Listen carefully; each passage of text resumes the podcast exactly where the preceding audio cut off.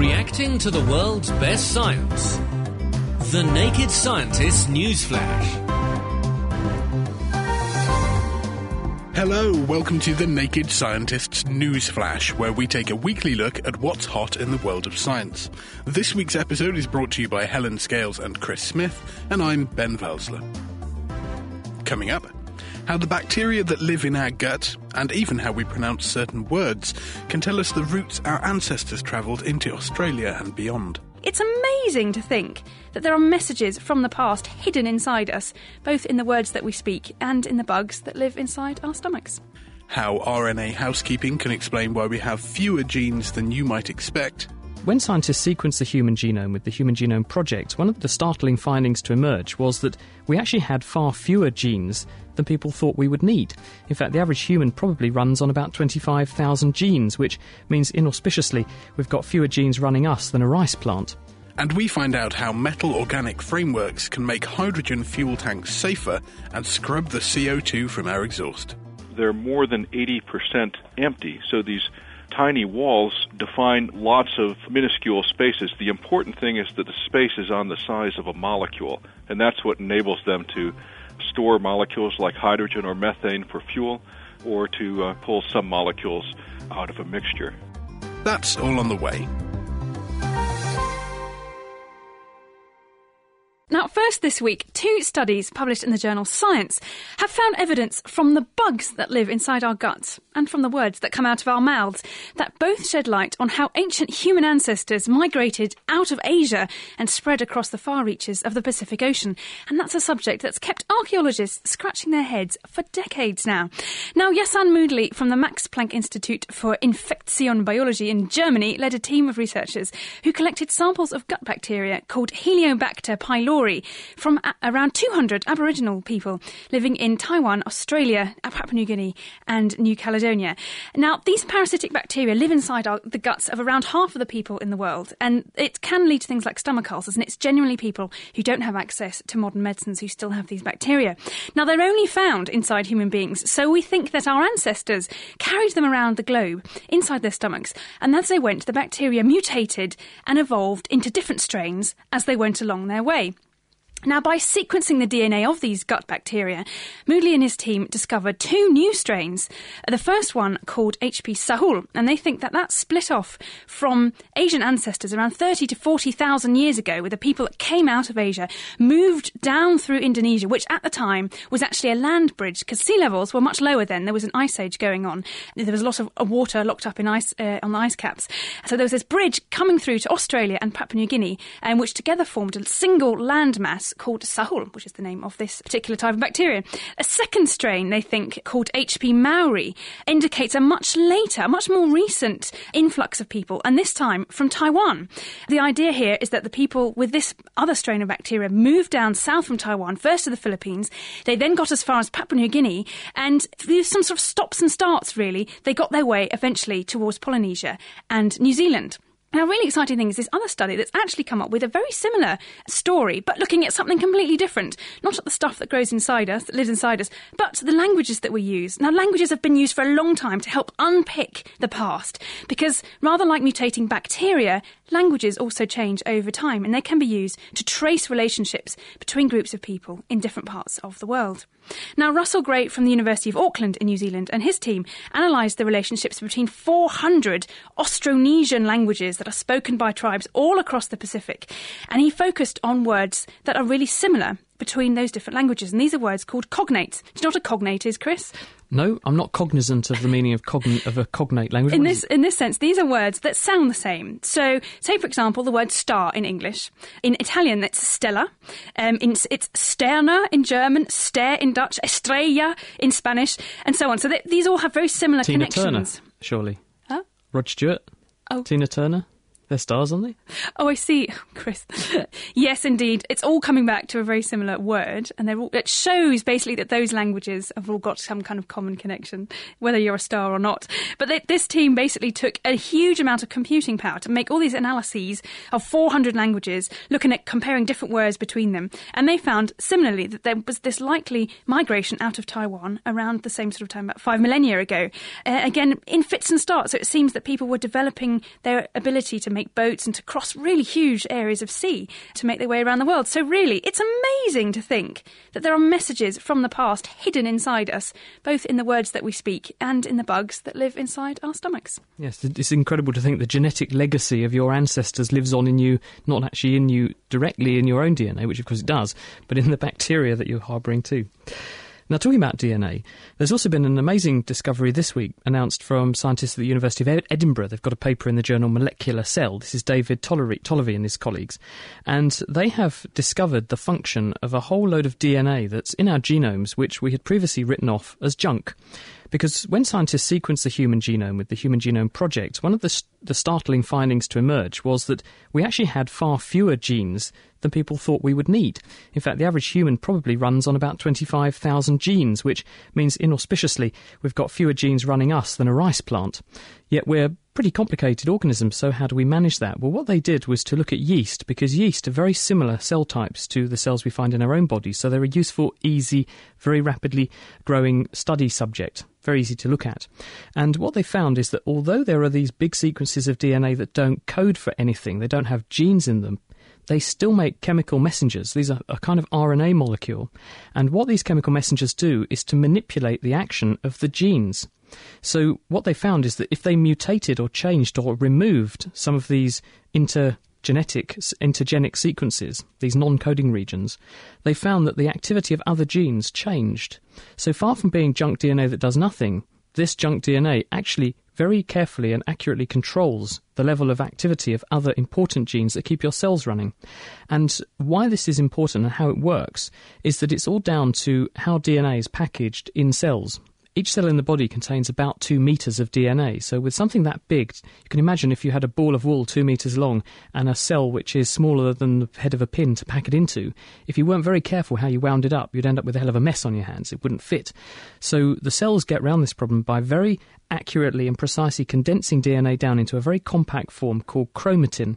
And the problem with compactifying the DNA in this way is that it makes some of the genes hard to get at, unless you add chemical markers or tags onto the genes that keep them active. And that's a bit like you bringing things that you use a lot to the front of your cupboard so you can reach them easily, and the things that you use less you put at the back. So, what they found is that these non coding RNAs can manipulate the additional removal of chemical tags called methyl groups or acetyl groups from the proteins, the histones that DNA gets wound around, and this affects the expression of genes. So, all that junk isn't really junk at all. So, understanding the junk is going to take us a step closer to understanding how our genes work. That's fantastic. Well, when it comes to being a male fish, life can be tough. When the lady in your life gets around a bit and mates lots with other males, it means that to make sure you produce lots of offspring, you have to compete with all the other guys on the scene. And more specifically, your sperm has to be up to the job.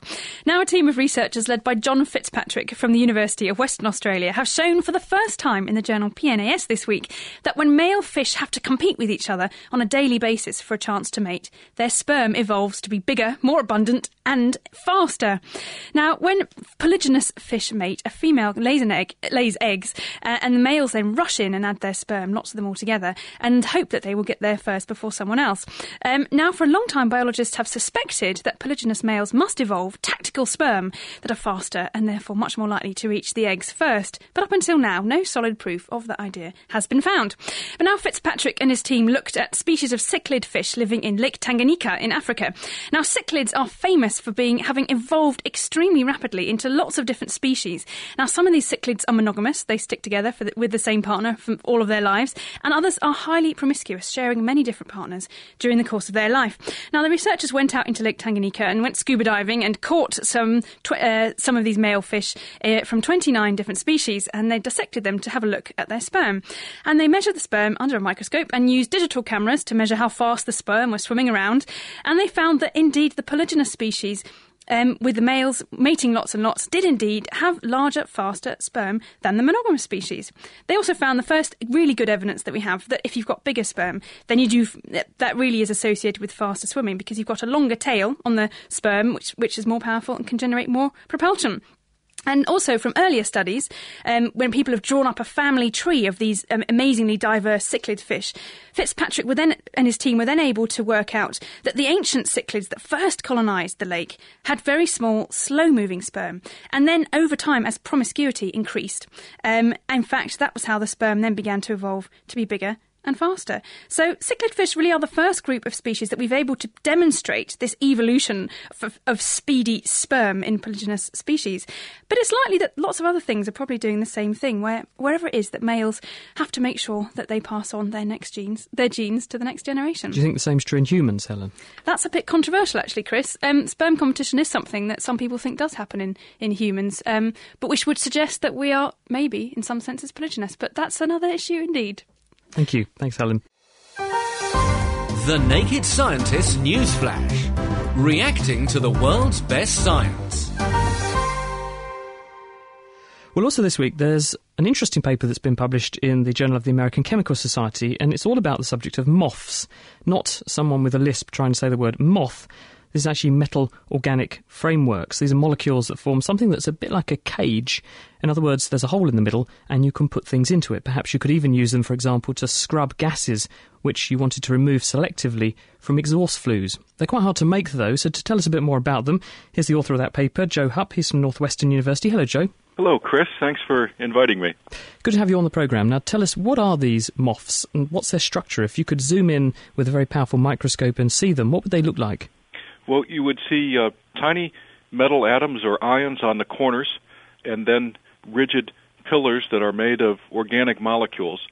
Each uh, collection of these defines a cage, but the cages go on forever. And an important property of these is that they're they're not just isolated cages; they're crystalline materials. If you did zoom in and looked at one of these ch- uh, cages, you would see a tunnel going on forever with uh, exactly the same size uh, cage all the way through. So they're almost like sort of children's building blocks, but with a hole in the middle that you can connect together to make enormously voluminous containers, but at a molecular level. That's right. The materials are uh, have surface areas that are gigantic. The, the the largest are more than six thousand square meters per gram.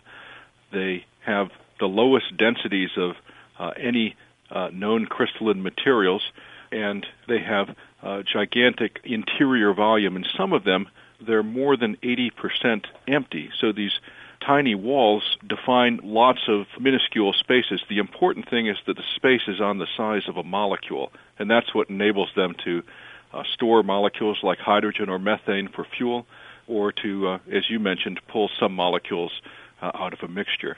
And just to add some perspective, 6,000 metres squared is as big as a football pitch. So we're, we're, per gram, that's incredible.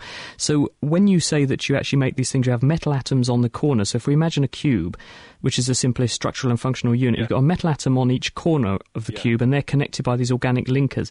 That's How right. do you actually make these things? They turn out to be re- pretty easy to make. It's just hard to make them well. You simply cook them the organic pieces that are sticky for the metal ions, uh, and the metal ions, a mixture for four or five days, and if everything goes right, uh, you get crystals. Uh, what we typically do is try three or four hundred sets of conditions, and a few of them work. So it's it's really a, a, a very uh, empirical science at the moment. How much of these things can you make? Are we talking microgram quantities? Are you talking you could actually make a reasonable amount that could hold reasonable amounts of molecules? Well, of course, in the laboratory, we are designing these and scouting these for very specific purposes, so we only need uh, tens or hundreds of milligrams. But BASF, which is the world's largest chemical company, has demonstrated that it's easy, relatively easy, with the right materials to make kilogram quantities of these. In fact, they've driven a demonstration vehicle across Europe where the fuel tanks uh, are filled with methane but what stores the methane are these tiny cavities. So, could you just explain to us how these tiny cavities are useful in storing methane? Why is it better to use a complex crystal like this than to just put a large cylinder of gas in the back of the car? Well, first of all, I don't think you or I would want to drive uh, a car that had a, a stainless steel cylinder in the back uh, in case of a collision. The methane is much more safely stored if it's in a container that's not much bigger than the methane molecule itself. It turns out that in order to stick to the material, it has to be very close to it. So In a stainless steel tank, most of the molecules never touch the wall. Uh, so it's better to have tiny, tiny channels and have those, uh, it, the molecules adhere to them. And just to finish off, Joe, can you tell us, because one of the things I mentioned that you um, said to me was that you could scrub out gases from flues in exhaust pipes, for example. So could you make a, a molecule, for instance, that has a cavity that's small enough to grab, or chemically active enough to grab one species of chemical, a waste gas you don't want going into the atmosphere, and let less harmful things go past, a kind of molecular sieve, if you like? Yes, there's, a, there's lots of interesting work on, for example, pulling carbon dioxide out of methane. One of the companies uh, in the United States, uh, Innovene Chemicals spends a half billion dollars a year uh, doing this basically with freezers. They condense carbon dioxide to a liquid to get it out of natural gas, and the reason they spend a half billion dollars a year on this is because well, they can mark up the price of the gas by more than a half billion dollars a year. But it's very energy intensive, and they would much prefer to have a material that just grabbed all the carbon dioxide and left the natural gas, the methane, behind. Joe, thank you very much. We'll leave it there. That was Professor Joe Hupp, who was from Northwestern University in the US, talking to us about a species of molecule he's working on called MOFs, metal organic frameworks, which are viewed as a very important future molecule for containing gases or trapping molecules in tiny molecular cages. Read the references and find out the facts. All our programs are archived in text and audio on our website at nakedscientist.com. Well, that's it for this week. Thanks very much for listening. This Naked Scientist Newsflash featured Chris Smith and Helen Scales and was produced by me, Ben Valsler. If you enjoyed this Newsflash, why not check out the Naked Scientists podcast, where we bring you the latest in science news, interviews with top scientists from around the world, your questions, and a kitchen science experiment to try out at home each week. We'll be back with another roundup of science news next week. The Naked Scientist Newsflash, reacting to the world's best science. For more information, look us up online at nakedscientists.com.